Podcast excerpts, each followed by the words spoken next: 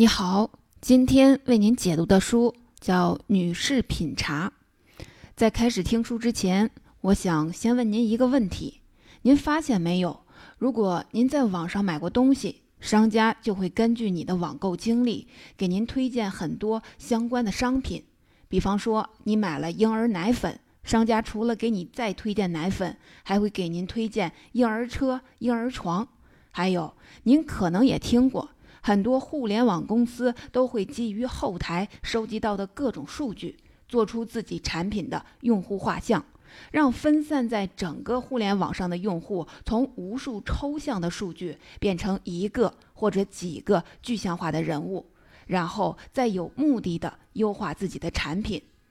那您知道支撑大数据和算法科技的是哪一门科学呢？可能您也想到了。对，就是专门处理数据的统计学。我们本期要说的就是一本讲述统计学的基本逻辑和发展历程的书，名字叫做《女士品茶》。它的作者是美国统计学家戴维·萨尔斯伯格。在这本书里，作者从二十世纪在全球掀起的统计革命入手，为我们揭开了统计学背后的哲学思辨。各种统计方法的诞生和应用，以及整场统计革命的发展进程，可以说这是关于统计学发展历程的一次全景式呈现。这本书一经面世就被奉为统计学中的神作。打个比方，《女士品茶》这本书在统计学领域的地位，就像是哲学界的苏菲的世界。接下来，我就从以下三个方面为您介绍这本书的核心内容。首先，我就从“女士品茶”这个书名开始，给您说说统计学是干什么的，这个学科的底层逻辑是什么。接着，我再跟您具体说说统计学作为一门应用科学，它的基本理论框架包括哪些内容，它又是如何帮助我们去处理复杂的数据，用已知去预测未知的。最后，我们再结合具体的历史事实，看看统计学是如何在二十世纪逐步发展壮大，并快速席卷了整个科学界和我们的日常生活的。第一部分，我们先来看看第一部分。您可能会好奇，一本统计学的书怎么取了“女士品茶”这么个名字呢？这个故事其实来自于一九三五年。统计学家费希尔出版的实验设计。某个下午，英国剑桥的一群大学老师和他们的妻子一起喝了下午茶。其中一位女士忽然就说：“把茶加到牛奶里和把牛奶加到茶里，两种方法调出来的下午茶喝起来味道不同。”在座的科学家们纷纷表示不屑。无论是先加茶还是先加奶，混合以后的成分可是一样的呀。但口说无凭。为了验证这位女士的观点，其中一位又矮又瘦的男士就设计了一个实验。一群有钱又有闲的科学家们就这样兴致勃勃地投入到了这场实验中。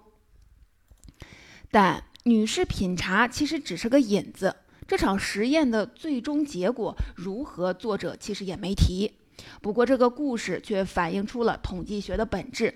作为一门应用科学，统计一直是从问题出发的。它的本质就是借助一些数学工具来解决一些现实问题，小到验证一位女士关于品茶的观点，大到预测国家的一场金融风暴。我们也可以这么说，统计学就是基于问题收集数据、分析数据、解读数据的过程。这个内涵贯穿了整本书。每当作者介绍一个新的概念时，都会穿插大量的背景介绍，让您了解当时面对的是一个什么样的问题，然后再结合统计学霸们的生平轶事以及主要成果，您就能明白他们是怎么利用统计学来解决问题的。我们一开始就说了，《女士品茶》这本书说的是发生在二十世纪的一场统计革命。就是这场革命，让统计学从一门默默无名的小学科，发展成了席卷整个科学界的基础工具。既然是革命，必然就会涉及到观念的转变。那这场统计革命涉及的是什么观念呢？我们现在都知道，无论是人类的演化发展，还是具体的生活小事儿，其实都充满了随机性，牵扯到概率的问题。但以前的人们可不是这么认为的。在二十世纪的统计革命开始前，人们认识世界有个坚定的信念，叫做决定论。当时的人们认为，一切自然现象的出现和存在都是有原因的，并且遵循着一定的法则。这种信念强调的是因果关系，就像谚语说的“种瓜得瓜，种豆得豆”一样。在决定论的支配下，人们坚信在理论上。我们可以掌握一切知识和规律，并且未来的一切事情都是可以准确预测的。而统计需要做的就是尽可能精确地记录数据，数据越准确，预测才越准确。然而，现实并不像科学家想象的那么完美。很早以前就有人发现，哪怕是一模一样的实验条件，每次出来的实验结果都有细微的差别。但在决定论的观念支配下，科学家们都认为这是各种外界因素的干扰导致的。当时谁都没怀疑是人们认知世界的方式错了。也许客观世界本身并不是绝对精准。直到十九世纪末二十世纪初，有一小撮人发现开始动摇决定论的统治地位。掀起了二十世纪这场统计革命的序幕。这群人就是高尔顿、高尔顿的学生皮尔逊、皮尔逊的朋友葛塞特，以及通过葛塞特认识了皮尔逊，并在后来与皮尔逊结下梁子的费希尔。是不是听起来觉得这些人物关系很复杂？这可是一群有故事的人。关于他们的恩恩怨怨，在此就不多做介绍了。感兴趣的话，您可以去翻翻书。我就主要给您介绍一下这些人对这场统计革命的贡献。首先是高尔顿，他发现了回归现象。从遗传学的角度来看，父母高的话，孩子也应该高；父母矮的话，孩子也应该矮。但是实际测量的数据却不是这样的。整体来看，孩子的身高其实都有一个逐步向人类平均身高靠拢的现象。高尔顿将这种数据向总体平均值靠拢的现象称为均值回归。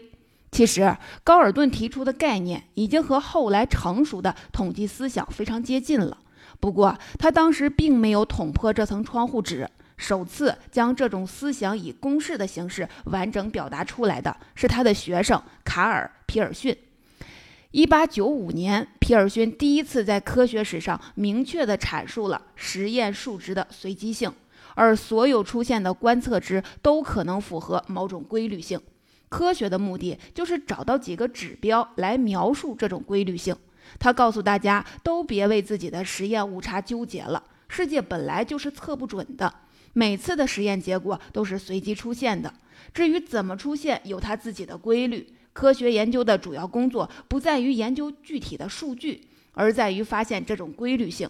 这种思想对当时的科学界来说，就像是一枚重磅炸弹。可以说，皮尔逊的统计思想颠覆了人们认知世界的方式，决定论的观点渐渐被取代。人们开始认识到，万事万物不见得一定是因果关系，而是相互作用、相互影响的相关关系。人们也逐渐接受了实验结果的随机性，这种事物间的相关性以及数据分布的随机性也得到了科学界的普遍认可。直到现在，已经深深地渗入到了我们的日常生活当中。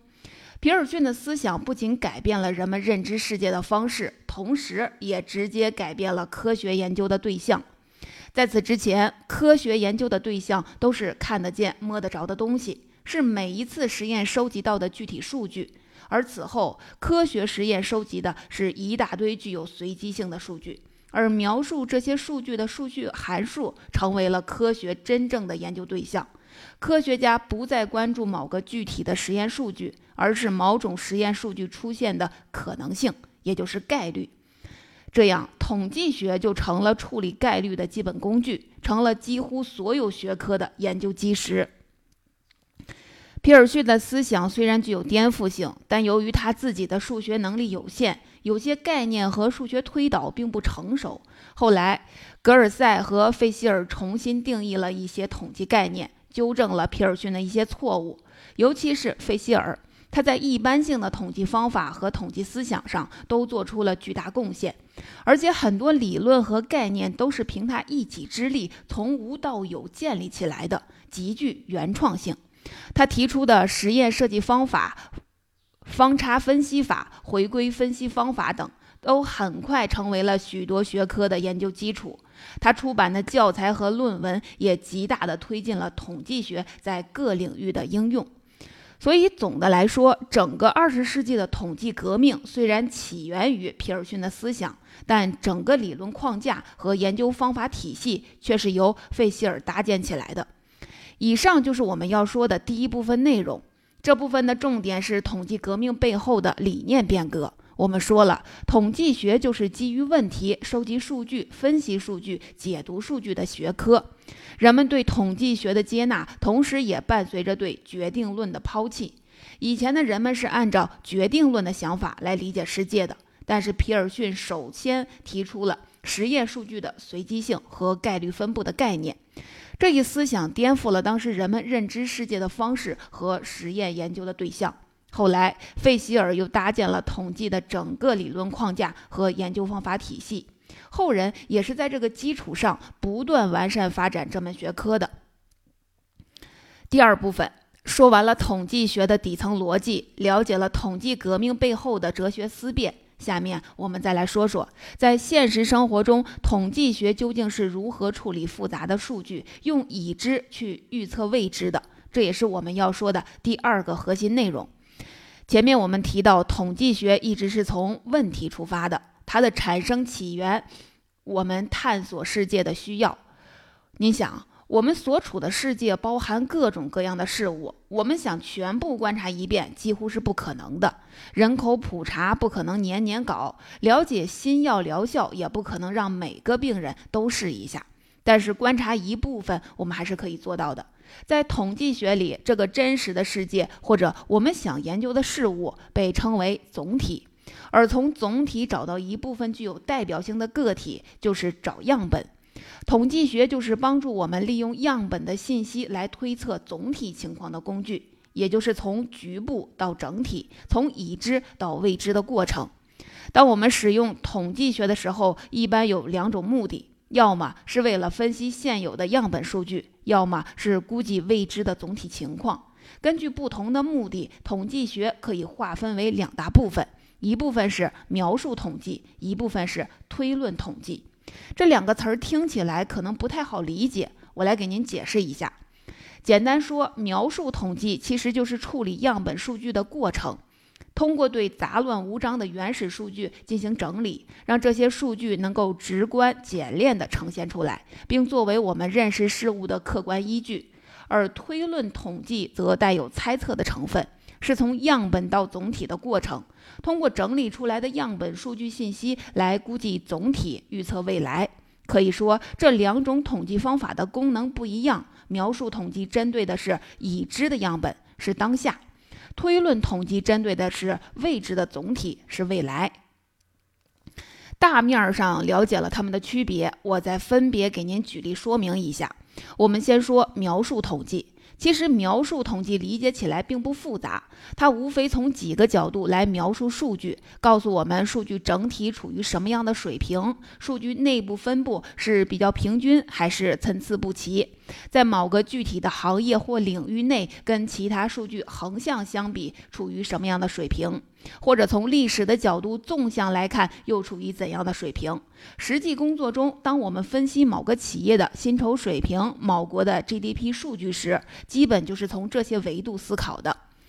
描述统计虽然是一种处理数据的方法，但它作为一种思维方式，同样指导着我们的工作和生活。比如，我们有时会听到用户画像这样一个概念，是不是听起来很高大上？但其实它本质上就是一种描述统计。数据团队在制作用户画像的过程中，首先会根据需要选取关键的指标或者维度，然后收集各个维度的数据或相关信息，比如收入水平、教育水平、产品使用频率等。这就是一个计算平均值的过程。最后将这些信息整理、抽象出一个用户的信息全貌，给用户贴标签儿。这个过程就是把各个指标的平均值综合起来，然后用文字描述出来。当然，具体的操作要比这些复杂的多，但其本质并没有区别。只不过描述统计处理的是数据，而用户画像有可能处理的是文字而已。了解了描述统计的含义和功能，我们再来说说推论统计。前面我们提到，推论统计本质上就是用样本信息推测总体情况，利用已知信息去估计未知的过程。这其中包含有猜的成分。既然是猜，就必然存在如何判断猜的准不准的问题。因此，在统计教材中，这部分章节涉及大量的统计方法和计算公式，还有复杂的逻辑推理过程，让很多人头痛不已。然而，无论是使用什么分析方法，本质上都不外乎是这么两种思路，那就是参数估计和假设检验。所谓的参数估计，就是直接从样本出发，利用样本计算出的数据来估计总体的情况。它又分为点估计和区间估计两种。简单来说，就是你在估计的时候用的是一个具体的数值，还是一个数值范围。现实生活中，其实我们每天都在被估计。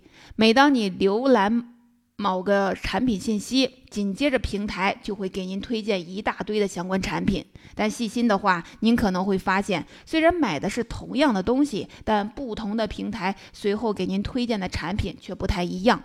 这是因为他们抓取的样本数据或者具体算法不同，但背后的统计思想并没有差别，无外乎用现有的大多数人的样本数据来预测你的偏好。除了参数估计、推论统计里，还有一种重要的方法，就是假设检验。简单来说，假设检验就是从总体出发，先对总体情况提出一个假设，称之为零假设，然后通过实验收集数据，将收集到的数据跟这个零假设进行比较，看看之前的差异大不大，大到什么程度才能认为实验方法是有效的。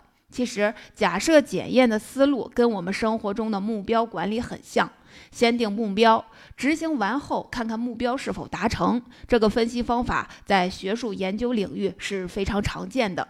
当然，科学家们做的假设检验要比这复杂严谨得多，但基本思路就是这么简单。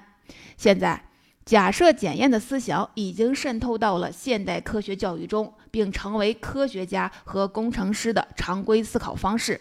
他们在进行科学研究、发表科学论文的时候，基本都会用到这种思路。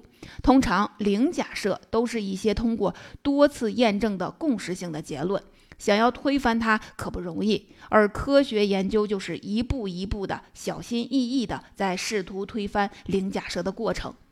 到这里，我们第二部分的内容就说完了。我们再来回顾一下。我们说，按照不同的分析目的，统计方法可以分为描述统计和推论统计。描述统计主要是对数据进行整理，简单直观地呈现出数据；而推论统计则是利用样本信息去推论总体的过程，用已知去预测未知。描述统计和推论统计是紧密联系的。可以说，描述统计是基础，推论统计是目的。客观准确的描述为准确的推论提供了依据。第三部分，前面两个部分我们介绍了统计学是干什么的，也说了统计革命背后的哲学思辨和统计理论的基本框架。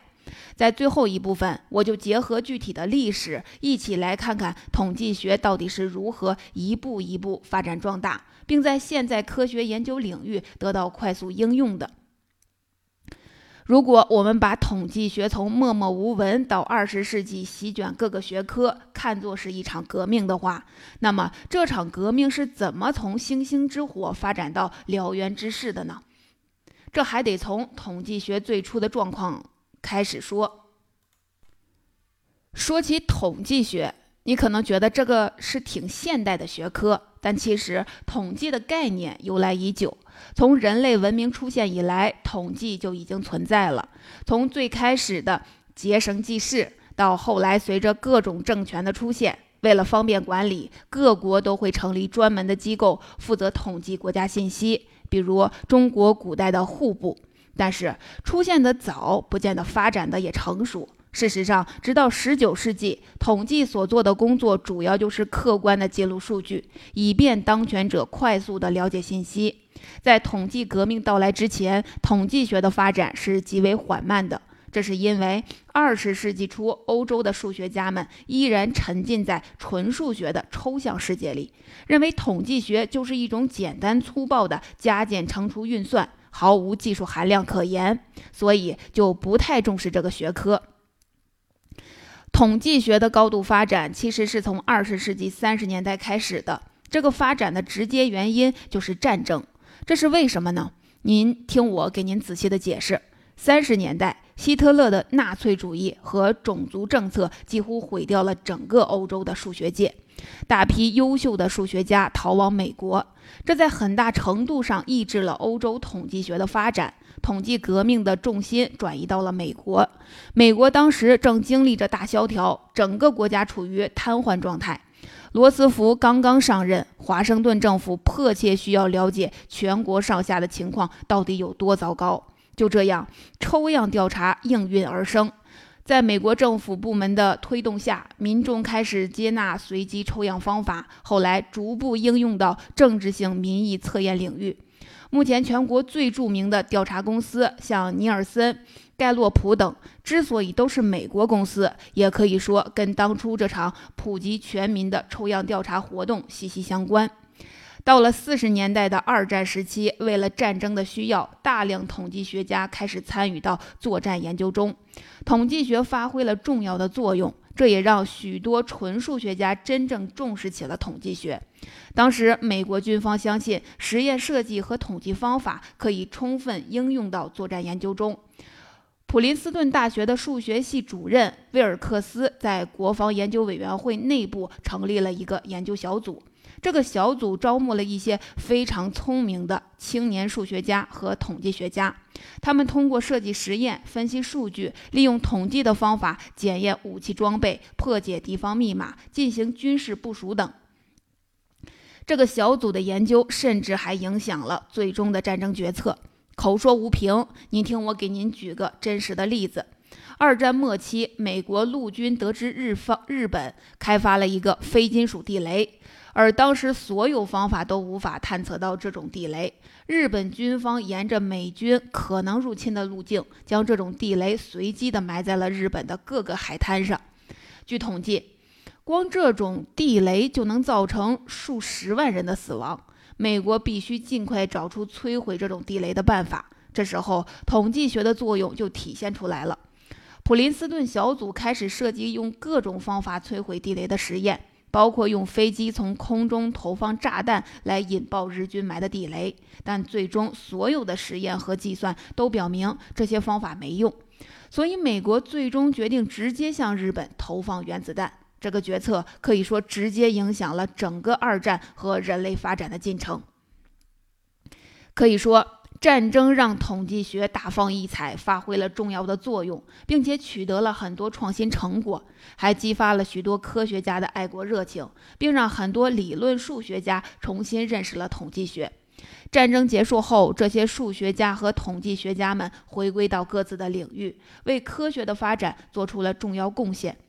在此后的几十年里，许多实验和统计分析方法也得到了系统的梳理和完善。统计成为各学科数据的研究基础，在经济学、社会学、心理学、流行病学、生物学等领域都有重要的应用。那统计学是不是就此成了学科里的老大哥？大家没它不行呢？并不是。尤其是到了二十世纪末，这场统计革命在逐步走上巅峰的时刻，也开始受到诸多挑战。为什么这么说呢？理由有这么三个。首先，统计方法的过度应用受到了批判。这场统计革命进行了近一百年的时间，概率分布的观念已经深深地渗透到了现代科学教育中。很多科研工作者们严格按照假设检验的思想去求证，只关心显著性，却很少去思考这些方法背后的思想内涵。这种过度应用其实也受到了许多统计学家的批判。毕竟，标准的统计方法本身并不足以解决问题。研究人员需要关注问题本身，而不是天天盯着数据看它显不显著。其次，新的学科及技术的出现削弱了统计学的影响力，尤其是随着互联网的发展、大数据技术的迅猛崛起，轻点一下鼠标就能获得所有的数据。当总体的数据都可以轻易获得的时候，我们还需要推论统计吗？这些经过反复论证的数学公式还有存在的意愿吗？这也是统计学家们需要思考的问题。最后，作者从根儿上对这场统计革命提出了质疑。在过去，几乎所有认可接受过科学方法培训的人都把皮尔逊的观点当成了理所当然的事情，也很少有人考虑这种观点背后的哲学内涵了。但是，有学者认为现在是非常复杂的，人类构造的科学模型永远也无法完整的描述现实。在某一阶段，可能是某一个模型符合现有数据，随着数据的积累，就需要对模型进行修改，以满足新的发现。统计革命就是这种模型更替的例子。虽然大众都接受了概率论的观点，但是概率这种看不见、摸不着的东西真的存在吗？我们认知世界的方式真的正确吗？如果这一点没法确认，那这场统计革命就像是建构在沙土上的摩天大厦。也许有一天，我们会发现这场统计革命不过只是人类认知历程中的又一次错误尝试。我们认知世界的方式又会经历怎样的变革呢？总结到这里，这本书的核心内容就介绍完了。我们最后再来回顾一下，《女士品茶》可以说是一本关于统计学的发展史。在第一部分，我们说了统计学是干什么的，它的底层逻辑是什么。皮尔逊提出的实验数据的随机性和概率分布的概念，彻底改变了人们认知世界的方式和科学研究对象。统计学这门收集数据、分析数据、解读数据的学科，也开始逐渐深入人心。在第二部分，我们介绍了目前统计学基本的框架。包括描述统计和推论统计。描述统计针对的是已知的样本，是当下；推论统计针对的是未知的总体，是未来。然后，我们又结合具体的历史，梳理了统计学的发展历程。如果我们把统计学从默默无闻到席卷各个学科看作是一场革命的话，那么这场革命的导火索就是战争。受战争的影响，统计学快速发展，扩展到了几乎所有科学领域。到了二十世纪末，统计学虽然还占据着主导地位，但也受到了很多挑战。尤其是到了互联网时代，大数据技术的发展让我们能够很容易地获得整体的数据。那统计学这个从样本来估计整体的学科，还会有那么大的价值吗？这本书的作者最后也表示了自己的怀疑。虽然我们已经抛弃了决定论。开始用统计学中的概率和相关思想来认识世界，但谁能保证这次就是绝对正确呢？我们认识世界的方法，未来也许会再次因为某次革命而改变。